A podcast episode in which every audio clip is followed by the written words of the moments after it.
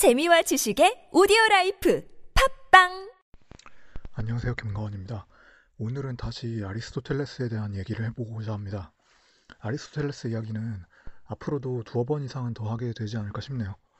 그의 저술이 다룬 범위가 워낙 넓어서 전부 다 소개를 해드릴 수는 없습니다. 그래서 윤리학, 정치학, 논리학 이 정도를 소개해드릴까 합니다. 그 중에서 오늘은 아리스토텔레스의 논리학에 대해 말씀을 드리겠습니다. 모든 사람은 죽는다. 플라톤은 사람이다. 그러므로 플라톤은 죽는다. 누구나 한 번쯤 들어보았을 논법, 바로 3, 3단 논법이죠. 우리는 참인 한 명제로부터 참인 다른 명제를 어떻게 끌어낼 수가 있는가? 우리는 참을 어떻게 참으로써 인식할 수가 있는가? 이런 질문은 동양적 사고방식에서는 참 낯선 질문입니다. 말하여진 도는 늘 그러한 도가 아니다. 노자의 말을 기억하실 것입니다. 동양에서는 주, 주체와 객체의, 객체의 구별이 없습니다. 나라고 하는 존재, 주체로서의 내가 있고 그러한 주체가 어떠한 객체에 대한 명제의 참 거짓 여부를 판단한다는 개념이 동양에는 없습니다. 고대 동양에는 어, 우주로부터 완전히 독립된 존재들에 대한 상정 그리고 무엇이 진정한 존재에 대한 고민 없이는 주체와 객체에 대한 고민도 할 수가 없죠. 명제란 무엇인가? 명제에 대한 참거짓의 판단은 어떻게 가능한가? 이런 문제들도 고대 동양 철학에서는 별 의미가 없는 질문이었습니다. 고대 동양 철학이 고민했던 명제들은 대부분이 실종적 명제였어요. 굳이 현대적인 언어로 풀자면 말이죠. 사실 실존이라는 개념도 동양인들에게 있어서는 굉장히 낯선 단어여야 되는 게 맞습니다. 오늘날 동양인들이 쓰는 언어는 상당히 서구화되어 있, 죠 이제는 동양 철학을 되려 서양 철학의 문법에 맞게 해석해서 푸는 게 이해하기가 더 편하죠. 그 정도로 동양의 언어는 서구화되어 있습니다. 너무 당연하게 그렇게 되다 보니까 이제 우리 말이 얼마나 서구화되어 있는지를 자각하기가 오히려 더 어렵죠. 예를 들어서 동양 철학에는 이런 표현들이 자주 등장을 하죠. 무엇 무엇 하기를 물같이 해라. 사실 논리 실증주의 입장에서 보면 이런 표현은 전형적인 말할 수 없는 명제입니다. 참이라고도 거짓이라고도 검증을 할 수가 없는 명제죠. 상선약수, 가장 좋은 것은 물과 같다. 이런 비유적인 표현은 참 거짓을 나눌 수가 없습니다. 왜 가장 좋은 것이 물과 같은지에 대한 어떤 그 어떤 논리적인 설명이 없이 갑자기 이런 표현이 나오죠. 물이라고 하는 실제와 좋은 것이라고 하는 개념이 왜 서로 동치가 될 수 있는 것인가에 대한 아무런 근거가 없습니다. 가장 좋은 것이 물과 같음을 입증할 수 있는 관측이나 실험도 해볼 수가 없죠. 그래서 이런 명제는 듣는 사람이 어떻게 해석하느냐에 따라서 실존적인 참은 될 수 있지만 절대적인 참은 될 수가 없습니다. 비트겐슈타인은 전기 철학에서 말할 수 없는 것에 대해서는 침묵하라고 했었죠. 하지만 다른 한편으로 비트겐슈타인은 침묵의 세계가 오히려 소중할 수 있다는 점도 지적을 했습니다. 아무튼 고대 동양 철학은 그렇습니다. 굳이 존재에 대한 고민을 하지 않고 굳이 참거짓에 대한 고민을 하지 않죠. 고대 동양 철학에서 중요한 것은 지금 전 우주의 변화 속에서 우리가 어떻게 공존을 이룩할 것인가 하는 문제입니다. 쉽게 말해서 어떻게 살 것인가에 대한 고민입니다. 참 거짓은 부차적인 문제죠. 하지만 절대 불변의 진리, 객관주의, 객관주의를 추구했던 서양 철학에 있어서는 무엇이 진정한 존재고 그 존재에 대한 명제의 참 거짓을 우리는 어떻게 인식할 수 있는가 하는 문제는 굉장히 중요한 학문적 이슈였습니다. 플라톤은 이데아야말로 진정한 존재라고 주장했습니다. 그렇지만 인식론에 대한 고민은 후기 철학에나 가서야 시작했던 것으로 추측됩니다. 테아이 테토스에서 인식론에 대한 고민을 던지면서 플라톤은 정당화된 참된 믿음, justified true belief 야말로 지식이 될 수 있다고 말했습니다. 만일 어떤 명제가 참이고 그 어떤 사람이 그 명제를 참이라고 믿고 그 명제가 참이라고 믿는 것이 정당하다면 그 명제는 지식이 될 수 있다는 것이죠. 여기서 파생되는 문제는 그 명제가 참이라고 믿는 것을 정당하다고 말해, 말하기 위해서는 정당함을 정당함이도록 해주는 또 다른 명제가 필요해진다는 것입니다. 그렇다면 그 또 다른 명제를 정당화해주는 또 다른 명제가 필요하겠죠. 끝없는 순환이 이어질 겁니다.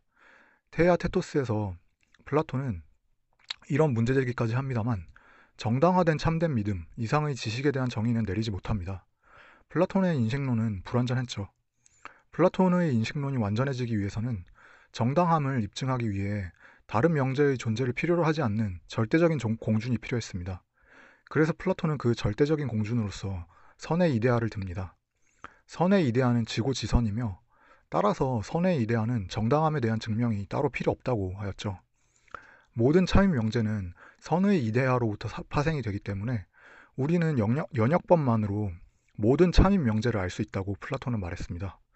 이런 주장은 영혼 불멸설과도 연결되는 부분입니다. 우리의 영혼은 불멸하며 영혼의 핵심은 로고스, 이성이라고 플라톤은 말했죠. 따라서 우리 모두는 모든 참임 명제를 이미 알고 있는 것입니다. 플라톤에 따른다면 말이죠. 단지 불완전한 육신에 머물게 되면서 잠시 참임 명제들을 잊어버렸을 뿐이죠. 우리는 이성의 인도에 의해서 인식함으로써, 즉 연역적 추론을 통함으로써 모든 참인 명제를 알 수 있습니다. 따라서 우리가 창문을 통해서 새롭게 알게 되는 것은 없죠. 이미 알고 있는 것을 잊어버렸다가 상기하게 되는 것입니다. 플라톤의 상기설이 그것이죠. 그래서 플라톤은 기하학, 즉 수학을 매우 중시했던 것입니다. 수학은 완벽한 연역법의 세계, 세계죠. 예를 들어서 1 더하기 x는 2다. 여기서 우리는 간단하게 x는 1이라는 것을 추론할 수 있습니다. 1 더하기 x는 2다. 라는 하나의 명제만 있으면 x는 1이다. 라는 참인 또 다른 명제를 도출할 수가 있죠. 그 외에 다른 어떤 정보도 필요하지 않습니다. 하지만 지금 기온은 영하 1도다. 이런 명제는 명제 그 자체에 포함된 정보만으로는 참 거짓 판단을 할 수가 없습니다. 명제 밖의 정보가 필요하죠. 온도계를 가지고 재어보지 않는 이상 이 명제의 참거짓을 판단할 수가 없습니다. 수학이랑 기본적으로 동어 반복입니다. 유클리드 기하학은 단 다섯 개의 공리에서 출발해서 모든 정, 정리를 증명하, 증명하죠. 즉 정말로 누군가가 머리가 좋다면 굳이 유클리드 기하학을 남으로부터 배우지 않아도 단 다섯 개의 공리만 주어진다면 스스로 모든 정리를 연역, 연역 추론할 수 있다는 의미입니다.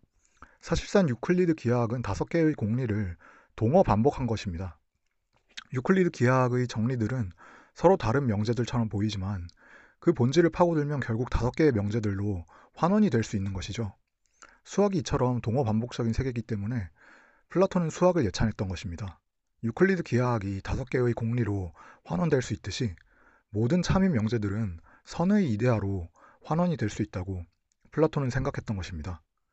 물론 유클리드, 그리스어로 에우클레이데스는 플라톤보다 후대의 사람입니다.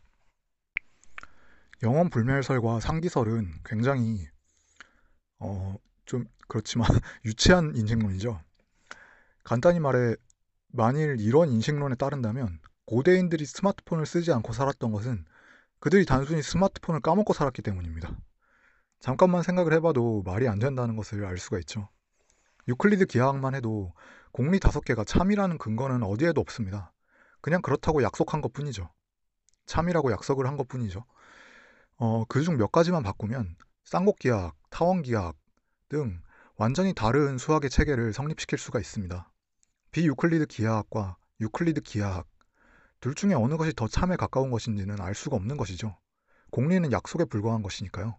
수학 체계는 그 어떤 것이든 내부적 정합성만으로는 참인지 거짓인지 증명을 할 수가 없는 명제가 최소한 한 가지는 존재한다. 이것이 괴델의 불완전성 정리입니다. 그러므로 수학에서 어떤 체계가 우위인지 따지는 것은 의미가 없죠. 그냥 서로 다른 체계일 뿐입니다. 플라톤은 귀납적 추론과, 추론과 연역적 추론에 대한 구분도 하지 못하였고 오직 연역적 추론만을 고려했기 때문에 영혼 불면설, 불멸설과 상기설 같은 주장을 할 수 있었던 것입니다. 선험적 지식만 지식이라고 주장을 했던 것이죠. 플라톤이 왜 중세 신학과 쉽게 융합할 수 있었는지를 대강 짐작하실 수 있으실 것입니다. 선의 이데아 대신에 신을 위치시키면 플라톤의 모든 학문들은 그대로 신학에 받아들여질 수 있는 형태, 형태였기 때문입니다. 영혼 불멸설도 그렇고 동물의 비유라던가 선분의 비유, 태양의 비유 등 모든 플라톤의 학설들이 쉽게 받아들여질, 받아들여질 수가 있습니다. 연역법만을 극단적으로 강조했던 플라톤에 비하면 아리스토텔레스는 훨씬 상식적이었습니다. 플라톤은 연역법을 그렇게 강조했으면서도 결국 논리학이라고 하는 정교한 인식론으로는 발전시키지 못했습니다. 아리스토텔레스는 연역적 인식론으로서 논리학이라고 하는 방법론을 창안했던 최초의 인물이었죠. 아리스토텔레스 이전에 어느 누구도 논리학이라는 방법론적 고찰을 하지 못했습니다. 누군가가 했을 수도 있습니다만 최소한 문헌적인 증거는 없습니다. 우선 범주론에 대해 말씀드리겠습니다. 범주, 캐테고리라고 하는 것은 모든 실체를 포함하는 개념입니다. 아리스토텔레스는 실체, 양, 질, 관계, 장소, 시간, 위치, 상태, 수동, 능동 이것들이 각각 범주가 된다고 하였죠. 이 중에서 오직 실체만이 주어가 될 수 있습니다. 개별 실체, 아, 제1 실체는 개별자이며 제2 실체는 보편자입니다. 제1 실체는 형상과 진료의 결합이며 제2 실체는 형상입니다. 제2실체는 보편자에 대한 이름이죠. 지난번에 말씀드렸듯이 쉽게 말하자면 제1실체는 강호동, 유재석이며 제2실체는 몸무게입니다. 실체를 제외한 모든 범주는 실체에 대한 술부로서만 존재할 수 있습니다. 양, 질, 위치, 시간, 능동, 능동, 수동 이런 것들은 주어가 될 수 없고 술부만 될 수 있는 것이죠. 하나의 범주가 다른 하나의 범주에 연결이 됨으로써 명제가 만들어집니다. 그리고 명제가 되어야만 참 거짓의 판단도 가능해집니다. 유재석 이 한마디만으로는 참 거짓을 판단할 수 없다고 아리스토텔레스는 말합니다. 반면 유재석의 몸무게는 60kg다. 이 명제는 참 거짓을 판단할 수가 있게 되죠. 참 거짓의 판단을 어떻게 하는가? 그것은 실체에 대한 관측을 통해서입니다. 따라서 아리스토텔레스는 귀납법과 연역법 모두를 끌어안을 수 있는 원초적인 방법론을 제시했다고 할 수 있습니다. 물론 귀납 추론과 연역 추론을 뚜렷하게 구분하고 두 방법론 사이의 조화를 의도했던 것은 아니었습니다. 그리고 아리스토텔레스는 이미 참인 것이 자명한 명제로부터 또 다른 명제가 참임을 증명하는데 3단 논법 이상의 것은 없다고 논증했습니다. 모든 사람은 죽는다. 플라톤은 사람이다. 그러므로 플라톤은 죽는다. 이 3단 논법에서 대전제는 모든 사람은 죽는다. 입니다. 태초부터 지금까지 죽지 않은 사람은 없었으므로 사람이라고 하는 제2실체에 해당되는 모든 개별자들은 죽음이라는 상태에 언젠가 이르게 되겠죠. 즉, 이 대전제는 자명한 참이라고 말할 수 있습니다. 플라톤이라고 하는 개별자는 사람이라고 하는 보편자에 포함이 되죠. 소전제도 참입니다. 그러므로 플라톤이라고 하는 개별자는 죽음이라고 하는 술부적 상태에 언젠가 이르게 됩니다. 이로써 형식 논리적으로 참인 또 다른 명제, 결론 명제가 도출됩니다. 보시다시피 3단 논법에 의해서 새롭게 알게 되는 것은 없습니다. 결론 명제는 대전제와 소전제의 술, 주어와 술부가 또 다른 형식으로 결합함으로써 성립되기 때문이죠. 대전, 대전제와 소전제의 주어와 술부의 결합 형태, 그리고 결론 명제의 주어와 술부의 결합 형태, 이것에 따라서 3단 논법의 형태는 다양하게 나눠집니다. 아리스토텔레스가 논증한 모든 형태의 3단 논법을 소개해드릴 수는 없고요. 사고의 근본 원리로서 제시를 했던 동일률, 배중률, 모순율에 대해서만 간략하게 말씀드리도록 하겠습니다. 동일률, Law of Identity란 어, 동어 반복인 명제는 참이라는 명, 원칙입니다. 철수는 철수다. 이 명제는 참이죠. 1 더하기 1은 2다. 이것도 참입니다. 하지만 부분적인 동어 반복인 경우도 있죠. 철수는 사람이다. 같은 명제가 그것입니다. 개별자, 제1실체인 철수가 보편자, 제2실체인 사람이라는 개념에 속하는지 아닌지는 제2실체라는 개념을 어떻게 정의할 것인가 이것에 달려 있습니다. 만일 보편자의 개념 정의가 개별자의 형상과 일치한다면 부분적인 동일성을 갖는 동일률 명제는 참이 되겠죠. 철수는 사람이다 라는 명제를 참으로 성립시킨다는 것은 생각보다 간단하지 않습니다. 내포와 외연의 문제가 해결되어야 하죠. 아리스토텔레스는 이에 대해 충분하게 고찰하지 못했고 내포와 외연은 근대 이후 들어서야 논리학의 이슈로 떠오르게 됩니다.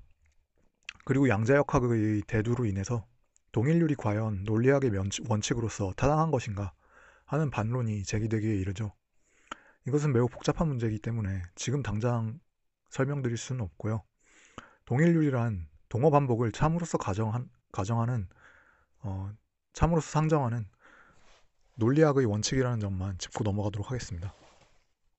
배중률 Law of Excluded Middle 이라는 것은 모순되는 두 명제가 모두 참이거나 모두 거짓일 수는 없다는 원칙입니다. 철수는 사람이다. 철수는 사람이 아니다. 이 두 명제가 모두 참이거나 모두 거짓일 수는 없다는 것이죠. 중요한 것은 비교하는 두 명제가 모순 관계에 있는지를 명확하게 하는 것입니다. 예를 들어 신은 없다. 신은 있다. 이 두 명제가 모순 관계에 있는가 하는 점입니다. 언젠가 말씀을 드렸듯이 신은 추측으로서 상장된 순수 형상이기 때문에 있다, 없다 라는 존재론적, 존재론적인 술부에 합치, 합치될 수가 없습니다. 다치 논리학, 확률론 이런 것들이 대두로 배중률도 또한 현재에는 절대적으로 성립하는 원칙으로 보지 않습니다. 모순율, law of contradiction 이란 주어와 술부가 서로 모순되거나 서로 모순되는 술부 두 가지를 같은 주어에 합치시킬 수 없다는 뜻입니다. 예를 들어서 돌은, 실, 돌은 식물이다. 이 문장은 주어와 술부가 모순되어 있죠. 돌은 무생물이기 때문에 식물에 속하지 않습니다. 철수는 착하면서도 나쁘다. 이 문장도 모순된 술부 두 가지를 동일한 주어에 합치시켰기 때문에 모순율을 어긴 문장입니다. 하지만 모순율도 비트겐슈타인 후기 철학, 시제 논리, 직관주의의 대두 이후로 반박이 됩니다. 아리스토텔레스로부터 태동이 되었던 형식 논리학의 틀은 비록 수전 발, 수정과 발전의 과정을 거치기는 합니다만 기호 논리학이 태동하기 전까지 명제의 정합성 그리고 참 거짓의 연역적 판단에 훌륭한 기준을 제공해 주었죠. 아리스토텔레스의 논리학은 존재론이면서 인식론이었습니다. 일련의 명제들이 어떤 학문의 영역에 속하는지를 판단할 수 있는 중거점이 되어 주었고 미숙하기는 하지만 귀납법과 연역법의 조화를 그 나름대로 추구했던 최초의 합리적 방법론이었습니다.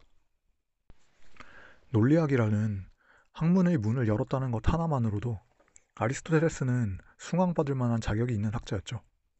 인간은 어떻게 참을 참으로써 인식할 수 있는가? 명제는 어떻게 성립할 수 있는가? 인간은 어떻게 참거짓에 대한 판단이 가능한가? 저를 포함해서 당연, 사람들은 당연한 것이 당연하다고 여기죠. 흰 것은 흰 것이고 검은 것은 검은 것이라고 생각합니다. 하지만 때때로 당연하다고 생각했던 상식이 당연한 것이 아니라고 판명이 될 때가 있습니다. 다윈은 인간이 한때 원숭이였음을 알려주었고 아인슈타인은 모두의 시공간이 다른다는 것을 알려줬습니다. 칸트는 모든 인간이 자유롭고 평등하게 대우받아야 한다고 말하여 절대 권력은 절대적인 것이 아님을 일깨워 주었죠. 소크라테스, 플라톤, 아리스토텔레스로부터 시작되었던 객관주의는 우리의 상식을 깨고 또 깨고 또 깨주었습니다. 동양과 달리 서양의 학문은 상식, common sense에 대한 깊은 회의감에서 출발을 합니다. 우리가 당연하다고 전제하는 명제들이 과연 당연한 것인가? 그것이 당연하다면 왜 당연한가? 소크라테스는 과감하게 사람들에게 당연하다고 생각하는 것들이 과연 당연한 것인지를 스스로의 이성으로 고찰해보라고 질문했습니다. 플라톤은 그 질문을 이어받아 이데아론을 세움으로써 회의주의에서 객관주의로 가는 단초를 놓았고 아리스토텔레스는 객관주의 방법론에 대해 고찰을 함으로써 만학의 기틀을 세웠죠. 오늘은 이야기가 좀 길기도 했고 재미가 없다고 느끼셨을 수도 있을 것 같습니다. 논리학이 좀 많이 어, 골이 아픈 한문입니다. 깊이와 재미 사이에서 균형을 잡아보기 위해서 어, 제 나름대로의 어떤 노력은 해봤는데요. 듣는 분들 느끼시기에 어떤지 모르겠습니다. 좋은 하루 되시길 바랍니다. 감사합니다.